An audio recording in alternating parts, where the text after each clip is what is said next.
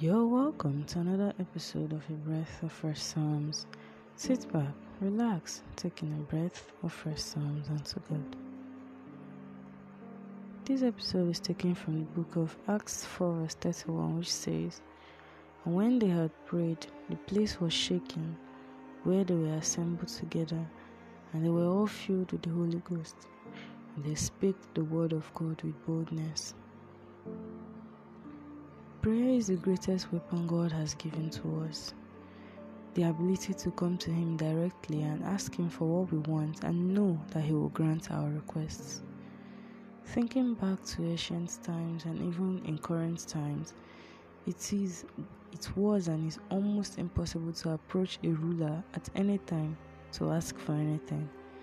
Look for example at Esther 4 verse 11 which says all the king's servants and the people of the king's provinces do know that whosoever, whether man or woman, shall come unto the king into the inner court, who is not called, there is one law of his to put them to death, except such to whom the king shall hold out the golden scepter, that he may live.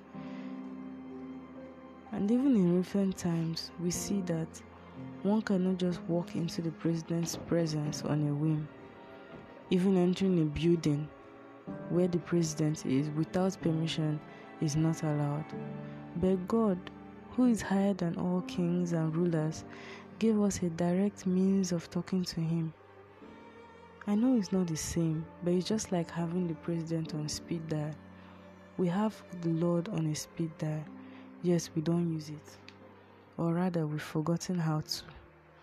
When we pray, we should be filled with the Holy Ghost, whom the Lord sends out to us as an answer, and filled with boldness. So let us start using this prayer medium to talk to our Maker, who just wants a direct connection with us. Amen.